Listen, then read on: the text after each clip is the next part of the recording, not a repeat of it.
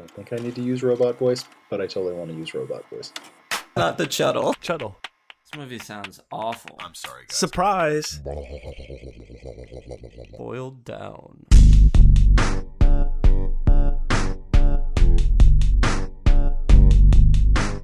Hello, and welcome to a brand new Boil Down episode of Chuddle the Pod, a horror movie club. And on this very special episode, we have a special guest. But before we get to that, let's say hey to Sam, hello to Ross, follow What's up? Sam at Chuddle Hey. Sam Letterboxd, Ross at Ross Purvis. See all his Yes. tattoo and art and all that good Mhm. stuff on Yeah. Instagram as well. Yeah, just just blaze. I'm right in the by this. We got- Discord. Find me in the Discord, jump into there, and we'll hang out and have a good time there. But today, we have a very special guest. If you listen to our episode right before this, our full length episode, we just covered the movie Revealer, and you heard us talk about how much we love that movie. Essentially, and we Mhm. we we took a jump and we invited director and you helped come up with the story, I believe. A little bit, yeah. Yeah, yeah. Uh, Luke Boyce to the podcast. Thank you. Thank you. Wow, it's, it's amazing to be here. Thanks so much. It's fun to be talking about it still. So thank you. I appreciate it. Yeah, I mean, this came onto our radar uh, last year, and it was something that was on my list. And then Sam and I started going through a bunch of the Paper Street picture Mhm. movies because we had Aaron Koontz on the the show, and we're Oh, talking nice. to him about stuff. So I We're like, Aaron let's- today, actually. Oh, awesome! yeah, no, he was uh, awesome. he was great. I mean, yeah, uh, we we learned a lot from him from all sorts of things, and that was to talk about like uh, Scare Package Two was coming out around that time. So Nice. I don't even know like how we we I don't know. Sam and I watched it, and we're like, that's that Yeah, that got us watched into the Revealer. Discord like, and talking about it this, forever. Yeah, And and we never did anything. We just watched it and enjoyed it, and then I was like, I think I want to bring this back around and actually talk about it on the podcast. Yeah, Brian used it as his pick for. We each get a pick as like a movie club, and then there's Mm. a patron pick. But Brian used his pick for Revealer. Nice. Sure Well, thank I'd, you. I'd never seen it before, and I was like, "Holy shit! How have I never seen that?" So this is the you watched it on the Discord then? Or is this a separate No. thing? When you watched it together. Okay, gotcha. Yeah, yeah. We all we we discussed it on the Discord. We have our Got it. little movie conversations in there. I need to get on this Discord. Oh, It's a lot of fun. it's wacky. It it gets wacky. We we got love we got some amazing range of people in there. Our our, our Cajun cousins down in there that are a wild Mhm. fun time. Anyway, Nice. the reason for the season, uh, what we're here tonight for, is to talk to you, and then we're gonna get into revealer. But to get a little history from you, what would you, what I don't know if you can give us a breakdown. What is your horror history? How have like Mm. you've been in this world? Like like how I got into it? Is that kind of the question here? Like getting into horror or, or making it? A little bit of Uh, both. I'd love to hear, yeah. you know, kind Sure. of where it started. You know, I so I grew up like a very uh uh very religious household growing up, very religious. Um Mm. Wow. so, you know, content wise was, you know, it wasn't super super super strict, but it was strict enough that, you know, there were some things that were off limits, some things weren't, you know. And then uh although I will say that um I f- I feel like my first I was born in 82 and I feel like my first exposure to horror was my dad watching the uh, Michael Jackson Thriller video Oh, and just being sure. fascinated. And I remember watching the making of, you know, specifically. So you get to see like Rick Baker and all this, you know, Yeah. incredible makeup and stuff like that. And that was my dad was a my dad was an artist and he was really into makeup. I mean, like Halloween was huge for him and he would do this incredible stuff. Nice. So like in a way, like you know, even though it was religious, it was sort of, you know, he had this fascination with movies and makeup Mhm. and, and the visual effects and stuff like that. So there was Interesting. dipped our fingers in there and then um you know i love to watch because we were you know I, I wasn't allowed to watch a lot of like actual modern day horror films in the 80s but um i would watch a lot of like i watched a lot of old like universal horror Mhm. movies and Mhm. sci-fi and stuff like that on tv and that actually i used to watch i used to watch it so much that that, that eventually led to watching monster vision the original monster vision with joe bob briggs Oh, on yeah. uh Oh yeah, on TNT, Mhm. and that's where I got a lot of my early stuff. And then, you know, and then as you got into high school, you know, you started to get into it. I remember, um, I remember my buddy Michael and I stayed up all night and watched the Joe Bob um, Friday the Thirteenth marathon. Uh, that was like one of my first. That was the first time I'd ever seen So any good. Friday the Thirteenth. You know. So Oh, wow. that was that was back in high school. Yeah. Um, I'm doing Yeah, my was- first watch of Friday Yeah. the Thirteenth movies right now. Nice. Yeah. Oh wow, you were. I just uh, managed to miss the whole franchise. Yeah. Whoa, so we just amazing. covered one, and we're covering two this week. Yeah. Next Mhm. episode. yeah my my good friend john he uh he hadn't seen him at all so we'd been over the over covid we started going through them in vr we watched movies together in vr nice. so we were introducing cool. me and some other guys were introducing him to the friday but yeah i mean that was that was a big one i it was mostly just stuff on tv you know i didn't Mhm. Yeah. didn't rent a lot of it but i watched a lot of it on television so I loved Monster Vision for the fact where like obviously Joe Bob would give you like a background and a lot of like behind the scenes stuff Yep. of going on. But Monster Vision was so good in the fact of like obviously it was edited for television, but just just enough. Like it was just enough to make it on television. So you still got some like tidbits of like gore and Yes. like stuff that you wouldn't normally see in syndication, which I loved about uh Monster Vision. Well, and it was interesting when you when you watch stuff as a kid uh on Monster Vision. What was great about it was like a lot of it. I knew that it was technically they were there were a lot of B movies as we you know Mhm. understood them, but the way that Joe Bob talked about them, you know, in, in a lot of cases, you know, in a, in a scholarly way, it made Oh, you yeah. you know it's like the first time you're watching this movie that may have been derided upon release, you're getting this you know perspective from someone who's actually respecting it and so you kind of get this Mhm. you know, that bounces back. You sort of respect the thing you're watching. And, you know, I think that was really the first time that I was like, oh no, this stuff is, you know, it's it's good. It's actually, you know, even though it's Yeah. bad, it's also good. It's So, so, yes. Right. Yeah, it's like this so bad it's good. It's the first I realized, oh my god, this is so bad. It's good. Like, yeah, and I can I can have fun with it. This is great. Mhm. Yeah. That's so So. So then, yeah. So then, what kind of made your transition into I I can do this and I did do this? Like, wh- where was the start to that? um, you know, it's just it's interesting. So I've I've wanted to be a filmmaker since it was the first thing I can remember doing. Um, since I was a very very small kid. Mhm. Um, but you know, I I grew up. I mean, I was I've been a huge cinephile for years. So in a lot of cases, it wasn't like wanting to do horror wasn't quite on my radar. I wanted to do you know drama and you know Yeah. big any, anything. So, but you know, as you sort of start to dip your toes into the world of film you realize a few things you realize you know you realize what your limitations are in terms of of budget and and also just Mhm. um distribution as well Mhm. and so you know and then there there's a po- there was a point in my adult life where i kind of you know i'd always been i always been really into horror but then i kind of got really into horror you know kind of in my Sure. third my late Yeah. 20s early 30s you know Mhm. um it- it's sort of when the nostalgia for the period, you know, especially like the 80s, late 70s, 80s. Well, and especially the interesting thing about 70s is when you are a when you are a cinephile and you start to really dig up a bunch of stuff, like a bunch of quality films and you get to the 70s, um you can't help but but watch some incredible horror films. I mean, it's just Oh yeah. they they blend there and then that kind of leads into more and you know and once you kind of understand i mean there was there was a point i think at which i saw like evil dead for instance and you're just like Mhm. oh my god no this is this is a whole nother world and this is attainable you know what i mean Mm, Yes. um yes. you know especially when you're like making movies on for no money and anything like that so that was the point at which you know you kind of realize oh you know this is you can do this and you can do it. Even with no money you can do it well. And it's you, you know and even even revealer has as you probably know a few evil dead references in it. Um one very Oh, specific sure. one. So um so yeah i think it was i think it was just sort of this i think a lot of people make horror partly from that. I mean we love horror. Um i love genre. I mean that's just one thing. It's Mhm. just more fun to tell those stories in some Sure. cases many cases. Um but then you also sort of just realize like especially in this film economy um it's easier to sell a horror film you know what i mean? There's just not yeah. there's not a ma- market for other stuff. So that you know that's part of it too.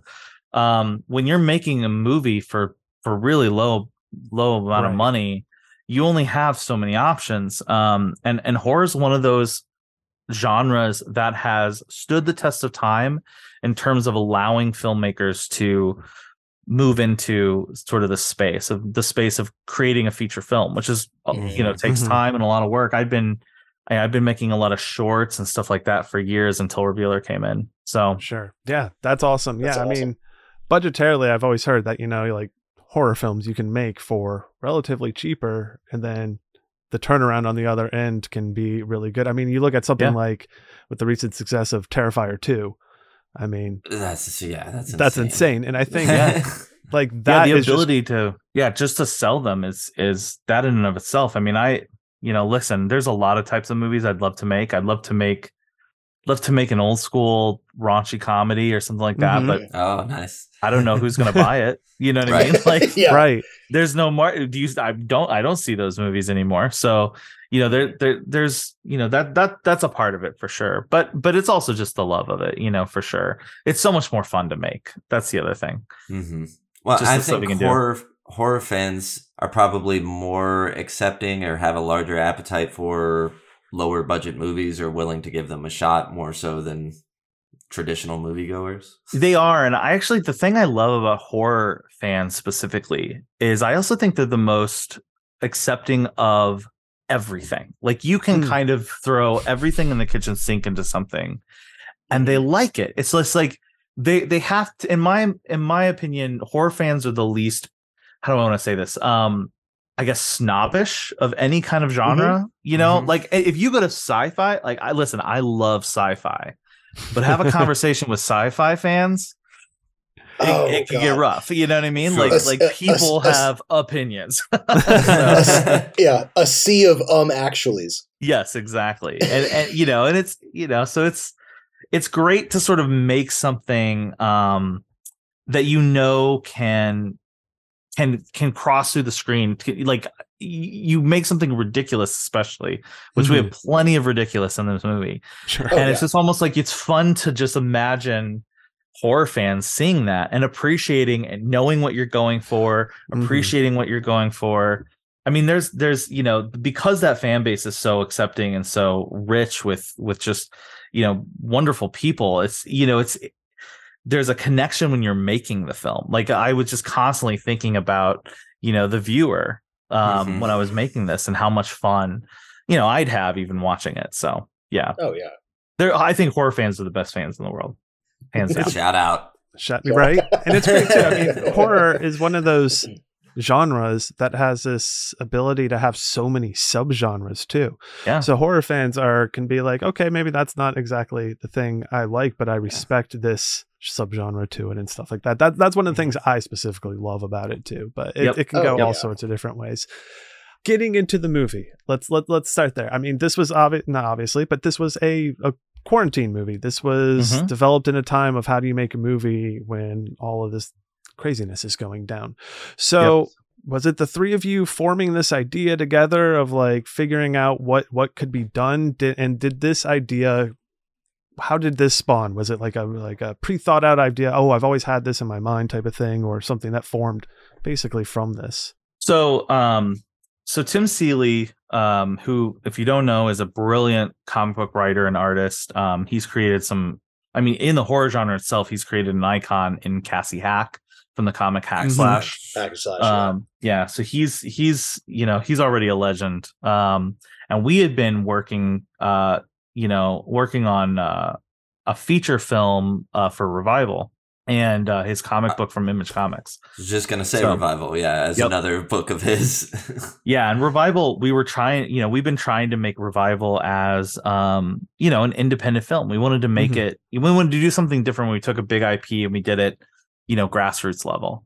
Um, but that that's hard to do. It's uh, we as we were Yeah. doing it, we realized it needed a lot of stuff. It needed a lot of um a lot of money essentially. Mhm. and and then and we were we were pretty close and then the uh the covid happened Hmm. and um you know we were all stuck in our houses and we kept thinking "God, there there's going to be a content drought is this a good time to try something and at the same time we were thinking this um my producing partners the people that i we i produce a lot of films in the chicago area Mhm. they were also thinking like listen all of our all of our people everything has gotten canceled or postponed Um a lot of people just sitting on their butt what if we just what if we did something small? So they came to us we'd already kind of been talking about it and they were like do you think you guys could do like could you come up with an idea where it's like no no more than two people are interacting at the same time and maybe even like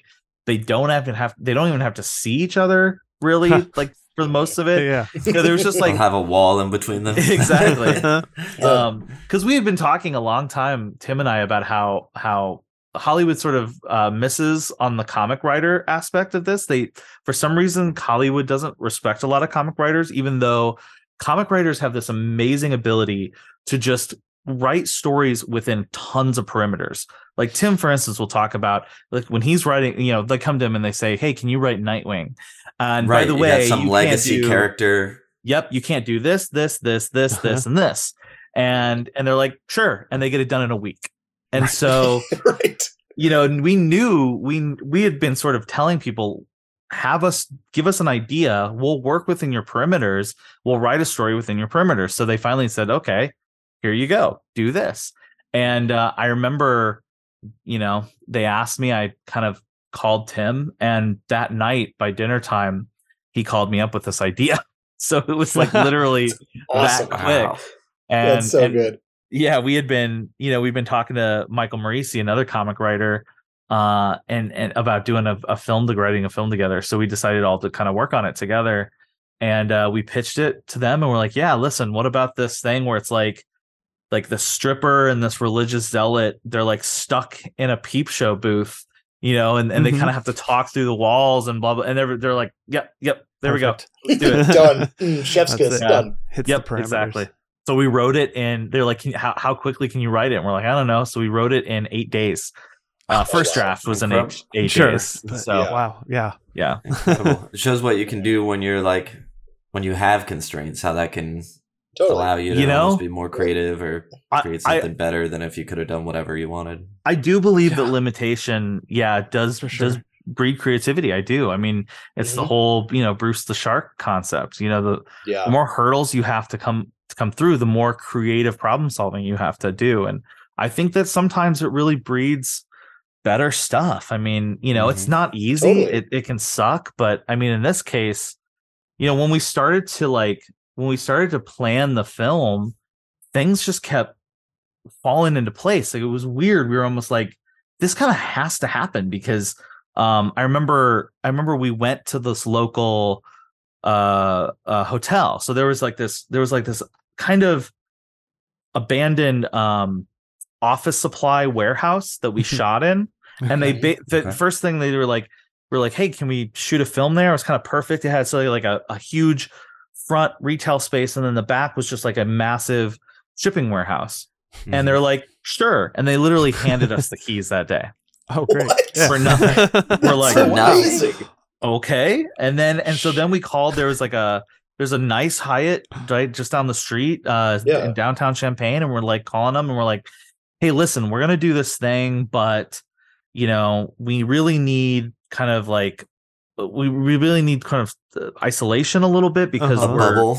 yeah, that with that we were kind of doing we called it camp quarantine because everybody was basically not allowed to go outside the bubble. Mhm. Um, Yeah. you know, this is August of 2020, so we didn't you know, there were no Oh, rules on how to make a geez. film and everyone just agreed to you know, quarantine together for the time it took to make the film and and you know, we had runners who would get stuff and this hotel was like yeah, hey, you know what? We're not getting any bookings right now because of everything. So why don't you just take the whole sixth floor? And we're like, Deal. okay, Done. great. Perfect. I- So, I don't know if you yeah. already said that. How how many days did you shoot? So we initially it was supposed to be 12, but we we managed to stretch it to 13, which is not a lot, but it but we also did it Yeah. um we built the whole thing is built on a set. Like it's we built the Mm, whole mhm. set in the warehouse. We never had to leave that. Um which was great. It was nice other than the exterior shot which was across the street actually. Um you know, we it was a 5 minute walk to the to the warehouse every day.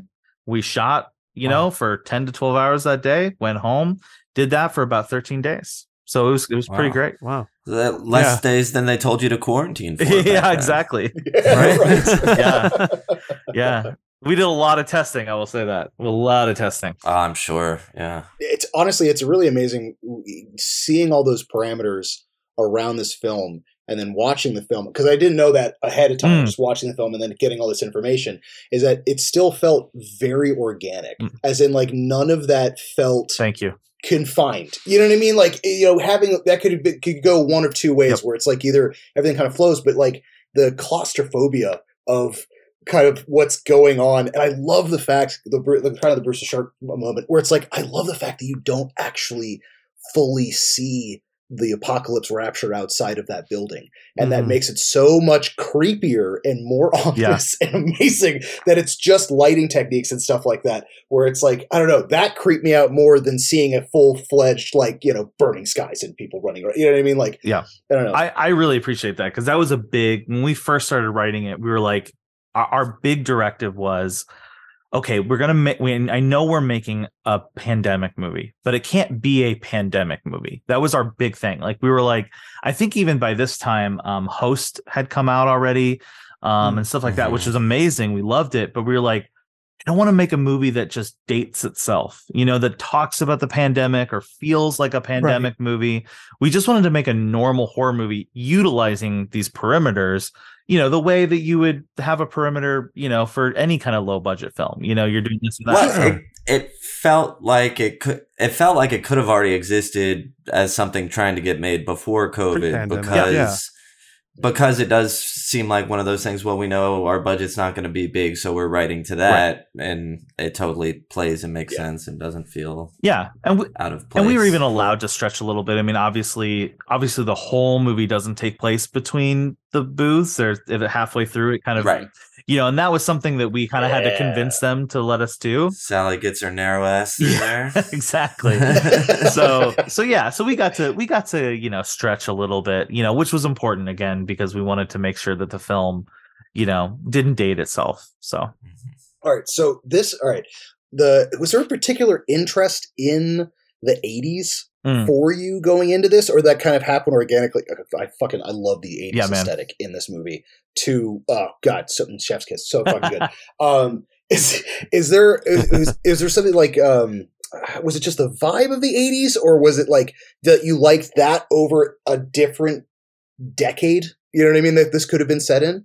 Yeah no i mean i mean there's a couple there's a couple answers to that. Number one i i fucking love the 80s i mean that's where i grew up in and Mhm. you know i i just have a you know i don't know it's it's that's nostalgia brain for sure but Sure. um oh yeah but you know i you know tim and i both we, we kind of bond over a lot of our our love of 80s culture um and that was a big thing and then tim also had uh you know he had he'd always wanted to do this story when we had been throwing different ideas around he wanted to do a story where um the satanic panic was actually true. Like his, his whole premise for a story was like going hey but what if the satanic panic was actually what they were right all along? And we were trying to you know he had, he had some comic ideas for that and stuff like that. And i think you know in this case that's kind of where where he jumped off at because i was always like yeah we got to do something like that because uh he didn't quite like he he observed the satanic panic but i lived the satanic panic i i Yeah. literally like i i tell the story about how i i never got he-man toys growing up because when I was little, um, my mom read this book from Focus on the Family, which is a right wing Christian group Mhm. that basically Mhm. wrote a book about how all these 80s toys in the 80s were were were basically satanic um, and driving Yeah. kids. And so I, uh, like I said, I grew up very religious, and and that kind of hit my house. Family was a big driver of the satanic. It panic. really was, and my my Yeah. my mom and dad were very much into Focus on the Family. So yeah so that I lived it, man. I I I knew whew, I knew exactly everything about it. So so that was always really uh, I was always really into that idea uh coming from that Sure. coming from that point. So that was a big part of it. Um the other thing too is just like you know, I mean, we don't really have peep shows anymore, you know, that kind of stuff. There was sort of Mhm. sort of the the elements of that type of you know, the the world that we kind of felt like it would fit in the 80s specifically. So Mhm. you know it was part aesthetic it was part all that you know it's part um logistical as well and and then just sort of Mhm. you know us sort of it's what we know um and, and then the other thing too is is part of it you know when we did it i kind of didn't want to do like the straight up 80s thing i kind of because the because the story is sort of an alternate history 80s, obviously a Yes. fan Yes. fantasy Yes. 80s. Yes. Um that's that's kind of where the gunship thing came in for example. Um I wanted to create like a like a like an alt like there's this sort of sense you guys know how like um if you go back to the if you go back to the 80s, the 80s themselves had like this 1950s obsession. So I think Right. yeah, like Mhm. our eight Back to the future. yeah, Back to the Future is a good example. Like where it's not really the 50s, but it's like the 80s nostalgic version of the 50s. Yes. hmm It's what the Mhm. 80s idea of the 50s Exactly. is. And that's kind of what we're doing Mhm. now, I think, with the 80s. We're all kind of doing the same idea. That's why a lot of movies are sort of, you know, kind of taking place back then. So, kind of being aware of that, I kind of wanted to do a kind of sort of synthetic 80s, sort of like not true 80s, but yeah, this is like an alternate version. And that's where like we had a lot of even the music is not real 80s needle drops. It's modern bands doing sort of an 80s pastiche. yeah. Yeah. That's I was just gonna comment on Yeah. that on on on the music using modern music that sounds like the 80s that way Yep. it, it makes that alternate world feel to it because if it was something from the 80s it might be a little more familiar put you back to that time a little Exactly. more whereas one of these bands that's doing that synth wave thing just makes you call that more of a feeling Yep, exactly. so that's pretty cool Yeah, I think we mentioned that. Yeah, if like Cherry Pie came on, it would have felt weird. yeah, exactly. was, yeah, yeah, yeah. And the, and the fact that you have like gunship and having those synths and stuff like that, it is. It's like the aura of the '80s. It's not the. It just it, the whole thing is just kind of like set in that ecosystem. Yeah. which is Well, and like one of the the the song that plays when you know we first see Angie walking, that was a that was a song specifically written for us in the style. So we had this brilliant this brilliant guy named uh, Jonas Wikstrand who um was did the sound for our our trailer has a band has an 80s hair metal band and it's incredible Oh, by nice. the way uh you should check them out they're called enforcer and they're they're ooh. They're so good. But um he was like, Yeah, I'll I'll write you a hair metal song. What like what year do you want it to be in? And I was like, uh, Ah. 87. So he literally wrote us and recorded an 87 accurate hair metal song for That's that thing. Amazing. So, awesome. I know the song you're talking about. It Yeah, has some it- sort of line about saints Yeah, and sinners Saint and or Sinner, something yep, like yep. that. Yeah. it feels very organic to the movie of the Yes. time, but also you know alternate I- timeline. Yeah. love it. Uh, was there anything like with this apocalypse film that you wanted to kind of stand out against others in the in the I guess the genre of Hmm. apocalypse films? You know what I mean? Was there anything that- kind of like you were like, okay, I want this kind of to kind of emanate off of this movie? Yeah, for sure. I mean, I mean, you guys kind of mentioned a little bit the idea of not really seeing the apocalypse. Um, and we So we kind of played like we were like, oh, should we or should we not? And even in um when we are gonna do some pickups for the film, we're like, should we shoot? Like we even shot some stuff of like them looking out the window and seeing all these people running and you know and and maybe we even thought about having having us be outside and seeing people get sucked into the air and all this kind of stuff. And we kind of were just Yeah. like, you know what? It doesn't work because this movie is from the point of view of Angie and Sally, and they're stuck. They're stuck in this booth. They Mhm. can't see what's going on outside. So we shouldn't be able to see what's going on instead, at least until we great. get to the end. and Obviously, we find out. Yeah. Yeah. I mean, But, Honestly, um, I, I think the end I, that makes that end punch so much more effective because you don't really see the grasp of what's going on until Right. the end, and then you have that pan out. You're like, oh, they literally were like, oh, God. and the more that we're talking about it, the more I'm thinking, you know, it's really just about these two characters. Yes, the apocalypse is happening, but that's not like what it's about, so Right. to speak. You Mhm. know, right? It's our Yeah, character yeah. Study. Point of view is a big thing that some people I think you know miss in in in the process of screenwriting is that your your a good film has a really strong point of view. Usually, it's from a specific character, and so Mhm. when you're making a film, you also you have to have that point of view in mind. And if your point of view kind of moves around too much, you can lose focus, and the film can lose can get muddy and and you know unsure of itself. So it was it was important to kind of stick to that. Um, but also just like to answer your question, um, you know, is the idea of the rapture, the also making it kind of Christocentric, essentially, like Mhm. not not not just sort of like a generic apocalypse under the world, but like no, this is specifically the Christian version of Right. the apocalypse. You get the Right. trumpet Yeah. Yeah. trumpet. So with the trumpet. The trumpet. Anytime the trumpet's mentioned, I always think Lou Bega. But go on. Um, That's actually that's the that, that's actually outside. It's just Lou Bega Yeah, with yeah. trumpet. Lou Lou Bega actually brings about the apocalypse. That's what we're we, should have had out. Sally. Oh, that's that's Mambo number seven. Uh, so speaking of Sally, or I guess the two leads, um, K- Caito. How do you? We're not AC? sure how to. s- AC. Yeah. We weren't sure how to say her last name. And Shayna Shruten. They are amazing. They obviously it's They pretty much just the two of them, so they have to carry a lot of the weight of this film, and they crush it. Um, can you tell us at all about the casting process or how you found them? Yeah. How this came about? Because I mean, you have knocked it out of the park. I really can't say enough about what a great job they did. Yeah, no, and I, listen, I, I, I honestly think um, major reason the film even works is because of, of those two.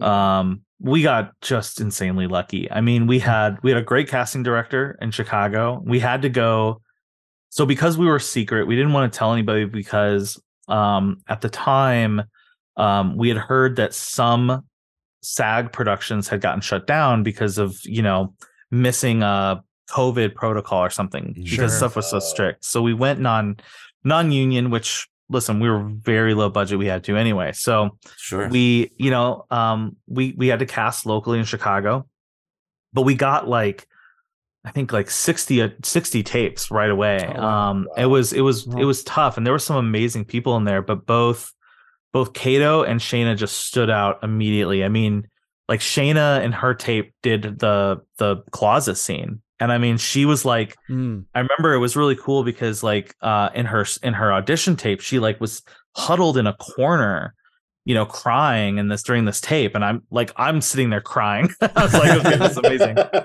and then when we when we went to shoot the the thing like they had kind of set it up and and my DP had sort of expected that she was going to kind of stand here and Kate was going to go here and and she was like mm. I was like no I kind of want um I don't want this to feel like her audition tape it was so powerful Mhm. so we kind of re restructured it a little bit so that she could, you know, kind of Mhm. bend down or crouch down, um, just because of how good that was. And and and Caito also just brought all this extra stuff, like like the whole um the this the, the splooge motion she does in the beginning. Insane, yeah. yeah, that was that that was something she did in her audition tape.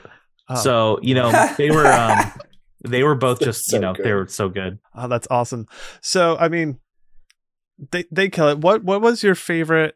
I mean, it might be tough. Did you have a favorite scene to film in this or scenes? Was there something Mm. incredibly enjoyable? Do you have one you were particularly happy the way it came out? Like, I, I will say this. I will say this. The the moment we knew it was we were, we were really happy with what we were doing. Everyone got very excited. It was the first thing we shot was the the gunship dance sequence. Okay. hmm, Um, you know, because we kind of we shot it like a music video. Um, and actually the DVD has like that the full song cut dance sequence too.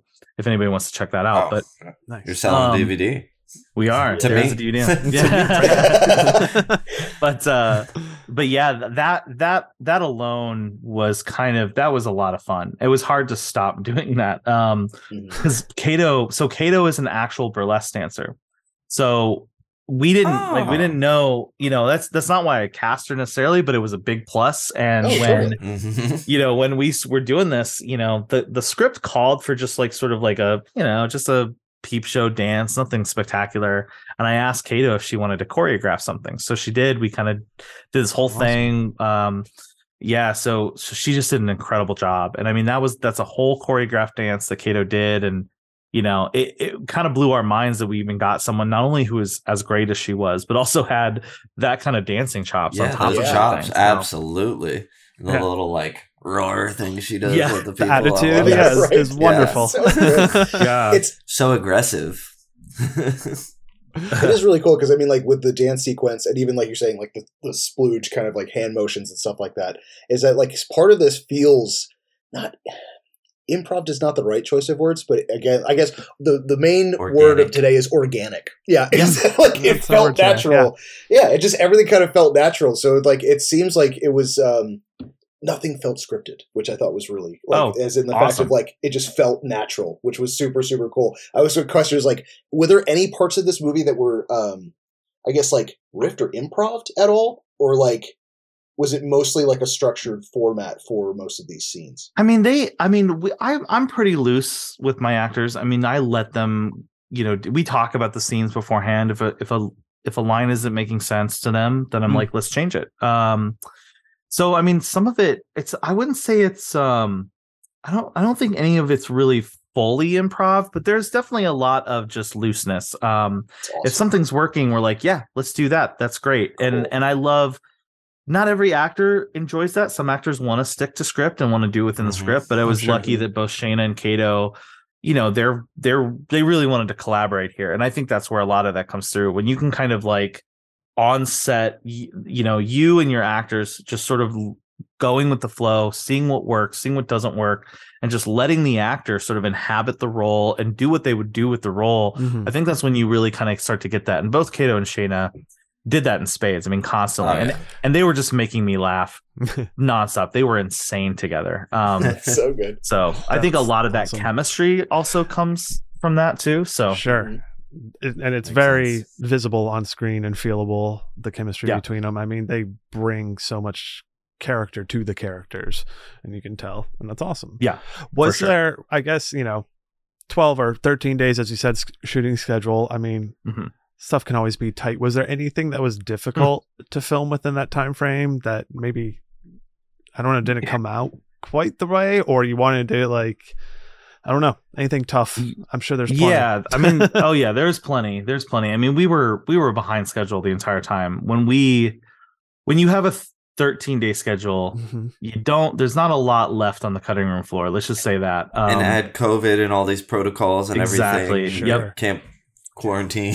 yeah and i mean Yeah. even i don't know how much you guys are familiar with with shooting schedules but normally you know you get 12 to 13 hours shooting days and we Mhm. were trying to keep it to 10 just for covid alone so you had Yeah. Sure. you know testing you had all this other stuff and then you add that to it so that was tough um and then yeah so i think like being behind on a lot of the cases which we were you know we are pre-lighting everything on a set and that was great but like we had one thing that we what that had happened was that um there was the warehouse we were in had two big sections.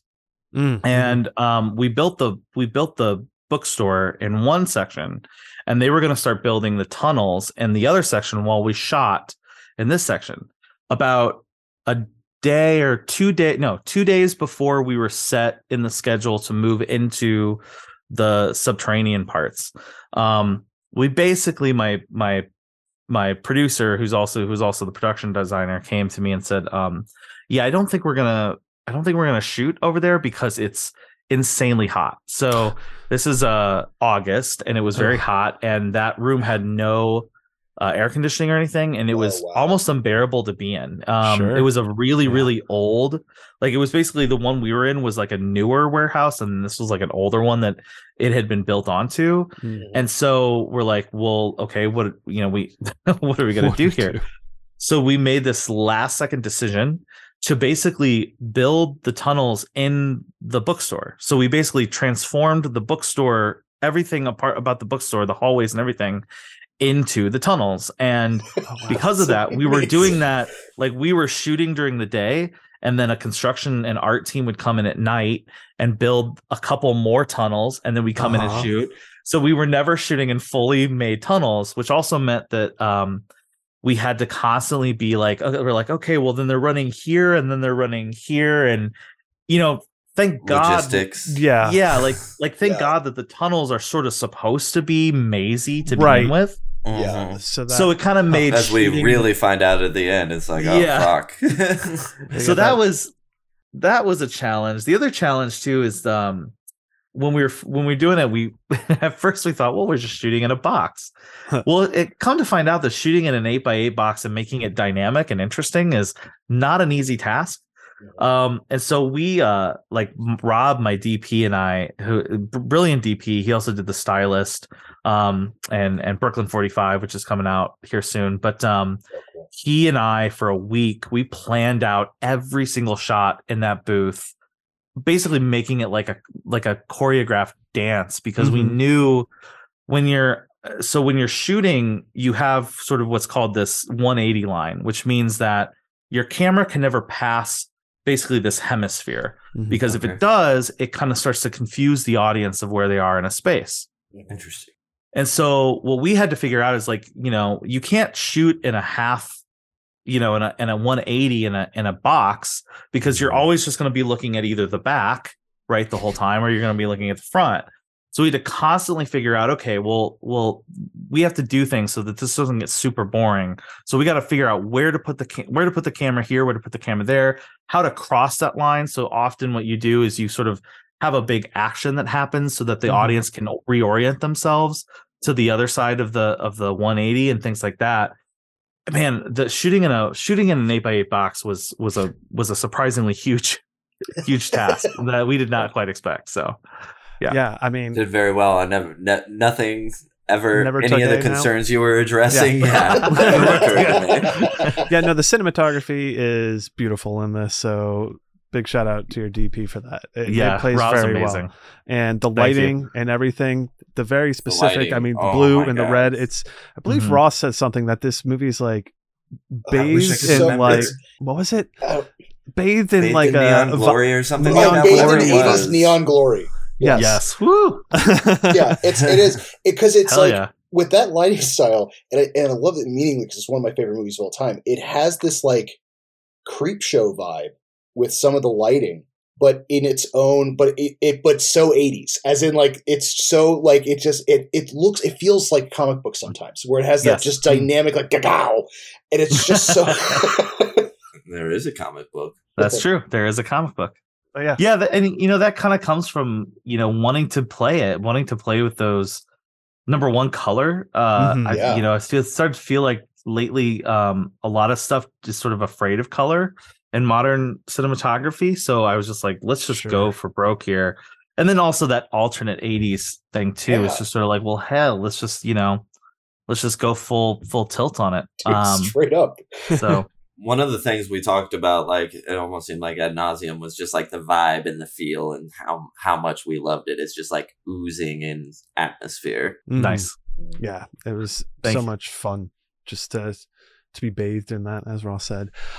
If you had, let's say, okay, now you're like, they're like, oh my god, this movie sounds amazing. You have the budget that you like. Would you? What would you do differently with this story? Anything? Well, yeah, okay. So so I have to be careful how I answer this because we do have a sequel.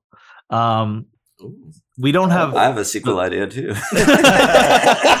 we yeah, so we we, we want to do a sequel. We Mhm. but we only want to do it if we have a bigger budget. So okay. not a crazy big budget, but just a little bit more because we kind of have sort of the next level of this in mind. So I, it's hard for me to kind of say what that would be because we sort of want to do it. Um hmm but want it to be a secret. yeah. So, but yeah, the, the No answer to your question, we do have that. Um, you know, and and it, it's really cool, but I can't I can't quite say what that is. Cool. That's exciting enough. Yeah, that's that's awesome. One of our our listeners and our, our our patrons, who's awesome, asked specifically, um, did you always have Gunship in mind? Did you know of Gunship before this, and just wants to know anything about how Gunship made its way in here? Yeah, so I did. I mean, I both Tim and I are huge gunship fans. Okay. I'm a big I love synthwave. It's one of my favorite um favorite genres. And uh you know, we kind of, it was one of those things where um we uh I wrote the management and I told them what we were doing Mhm. and they they loved the idea. So they're like, "Yeah, let's talk." Um and it was funny because we didn't technically have anything signed when we shot it, but we did um we did choreograph and shoot the dance sequence to Dark All Day, the song. Oh, really? Okay. song. Mhm.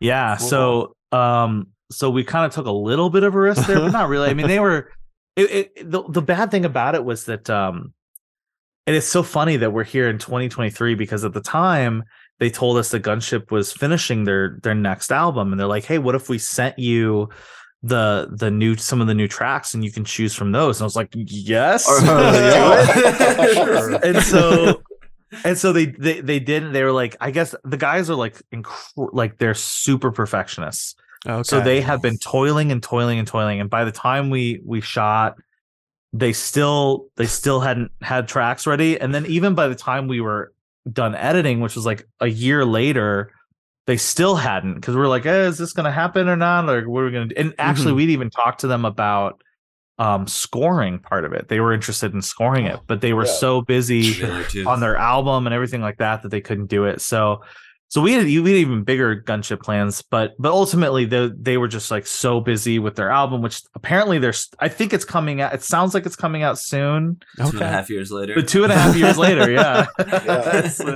And I haven't heard anything from it, so yeah. oh wow. This random thought. So I- the sorry, Sam. I just wanted to shout out the patron that gave us that que- Oh, yeah. question. That's uh Travis. Travis, the Travis Mexel Boone, the Witch Doctor of Doom. That's it. Thank Nice. the Gunship fans um, unite. the end of the movie has that well what we called the black hole sun thing going Oh. on, which is also very similar to the gunship album The Dark cover. Day. Yeah, is that obvious? Like how? What's that about? Is that intentional? It was. It was very intentional. Okay. Yeah. I wanted to throw in kind of a little uh one extra little nod to those guys. That's all. yeah it well and I technically like that that um yeah that that cover is actually uh inspired by the anime berserker i don't know if you guys Oh, are okay. familiar. Mhm. I, I haven't read much of it or seen much, but I know of it. Yes. it's it's an amazing amazing it's one of the best i think that there is but um but yeah that you know it just looks i mean we we were kind of planning to do some i mean it is it that sequence is sort of scripted Mhm. but it's scripted in a way like in the script it's basically you just you just kind of the camera keeps Mhm. going up and you sort of see just the bird's eye view of a maze and we were working with our special effects artist you know we kind of decided like what if we what if we went sort of more in a little bit of a hellraiser 2 vibe with this and started to show more Mhm. and Yeah. so he kind of came up with some of these other ideas, and I was like, oh, you know what you should do is we should really go full crazy hell apocalypse scape and uh and do something like this." And it was kind of inspired by uh by the cover. So yeah, cool. Yeah, Oh, it's definitely that's awesome. So good. That's so good. So Are- you kind of I, ha- yeah. Go Ross. Sorry. I was going to say I have to ask this. Um, are there any okay? Are there any other Easter eggs in this movie that you put in Ooh. there that you think like that haven't been caught yet? Obviously, it's a few years after the film's been made. Is there other ones that like you put in there but no one's really caught on yet, and you don't even have to mention it now? but there there definitely is, but I'm trying to think if there's any that I that I can think of right now that I would that I would throw out there. I mean, I know you know there's a ton of just like I mean even in the the posters and the the actual like videos and stuff in the uh, in the bookstore like those are all kind of specifically put in there. The posters are funny. I'll I'll tell you this great story. So, um originally what was going to happen is we were um you know this is still during quarantine so a lot of businesses were only open like e- they either weren't open or they were open you know only small hours Mhm.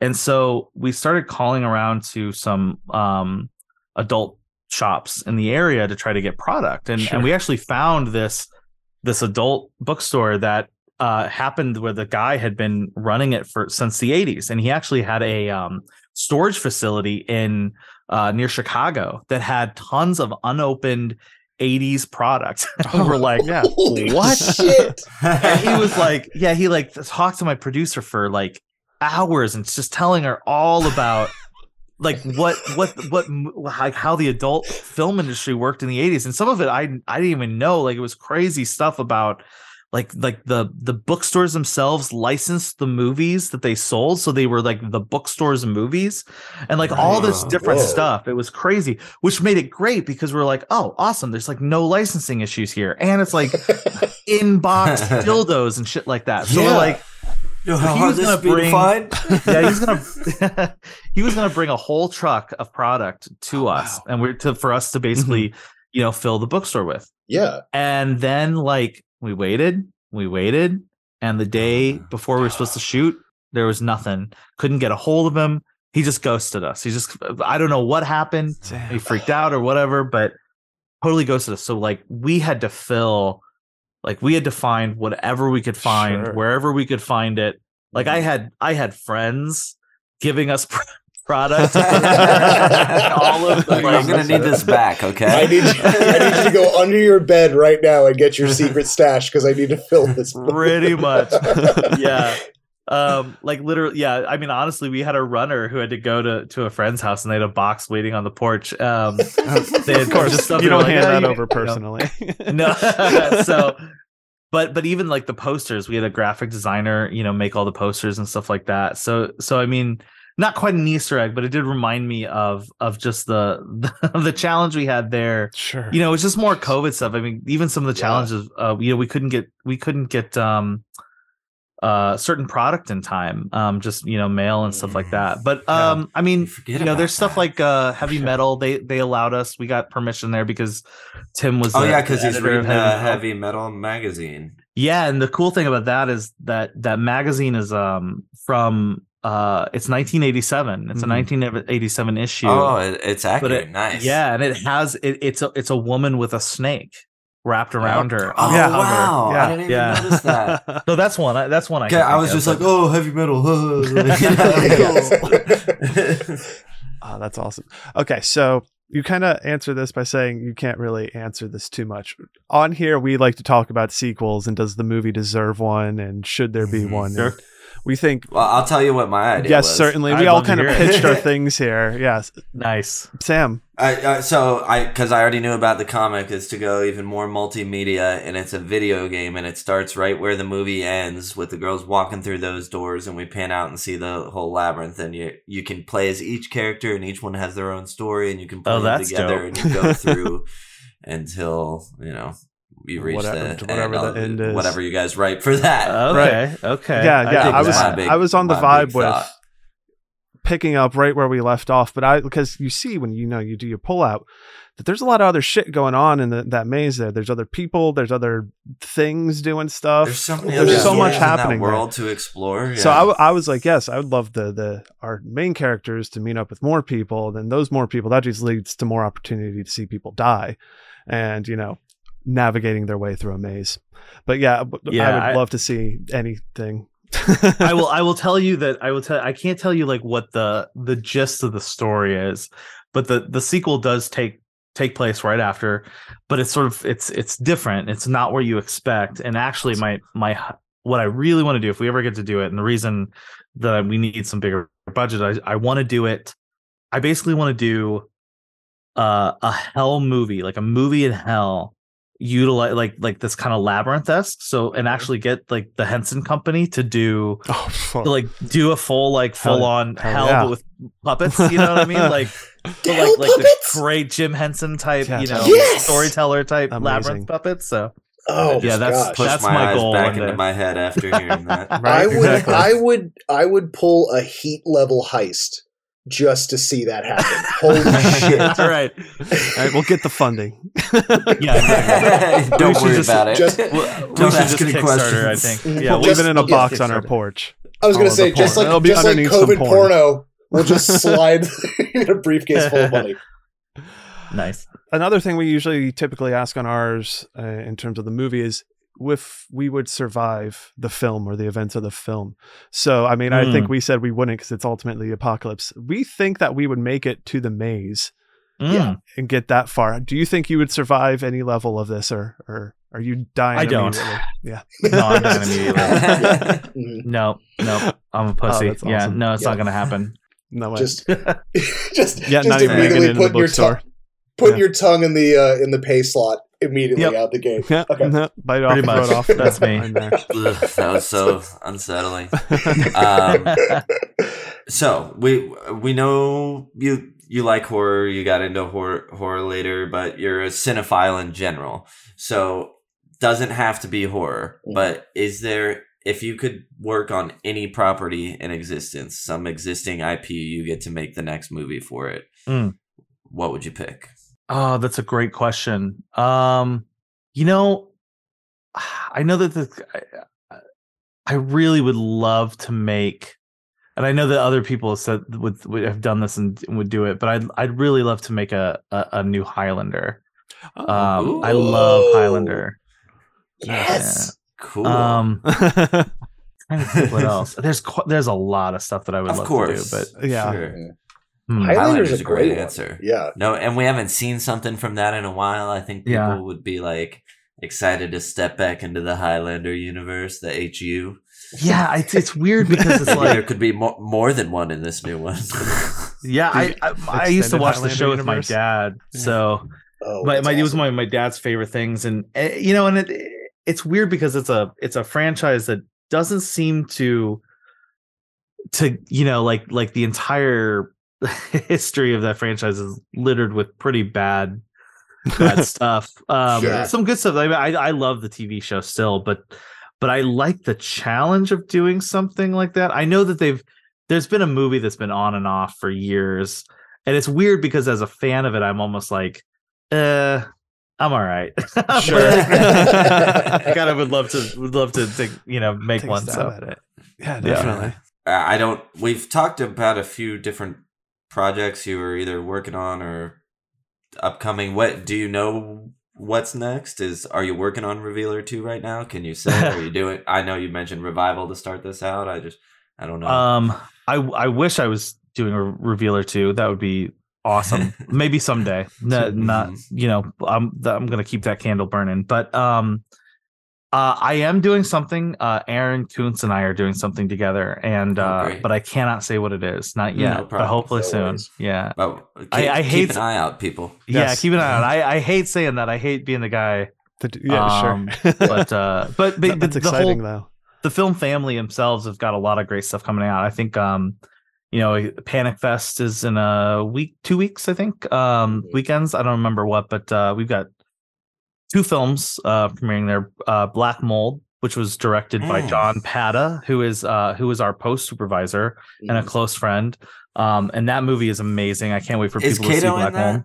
She is in that, yes. Okay, that's wha- how I Yep. heard that name. Yep. Um, yeah, Black Mold's coming out. I'm really excited about it. Uh, there's another film by Ted Geoghegan uh, that our team made uh, called Brooklyn 45 that'll premiere on uh, that premieres on it. It was just a South by Southwest. Got great reviews. I feel like I've Awesome. seen stuff about that. People have been Yeah. like sharing articles in the horror spaces. Yep, it's amazing cast. Um, and uh, that premieres on Shudder, but I don't think they've announced when yet. Hmm. But it, it should be hopefully soon. That's So awesome. It's awesome. Um, quick question: Where do we send the audition tapes to be murdered in one of your movies? well, you you've got my contact, so feel free to That's send. there we go. okay, there we yeah. go. We got it. We got the end. We got the end. All right, guys. No thanks. if I need three chuckleheads, I'll let you know. I'll let you know. Yeah.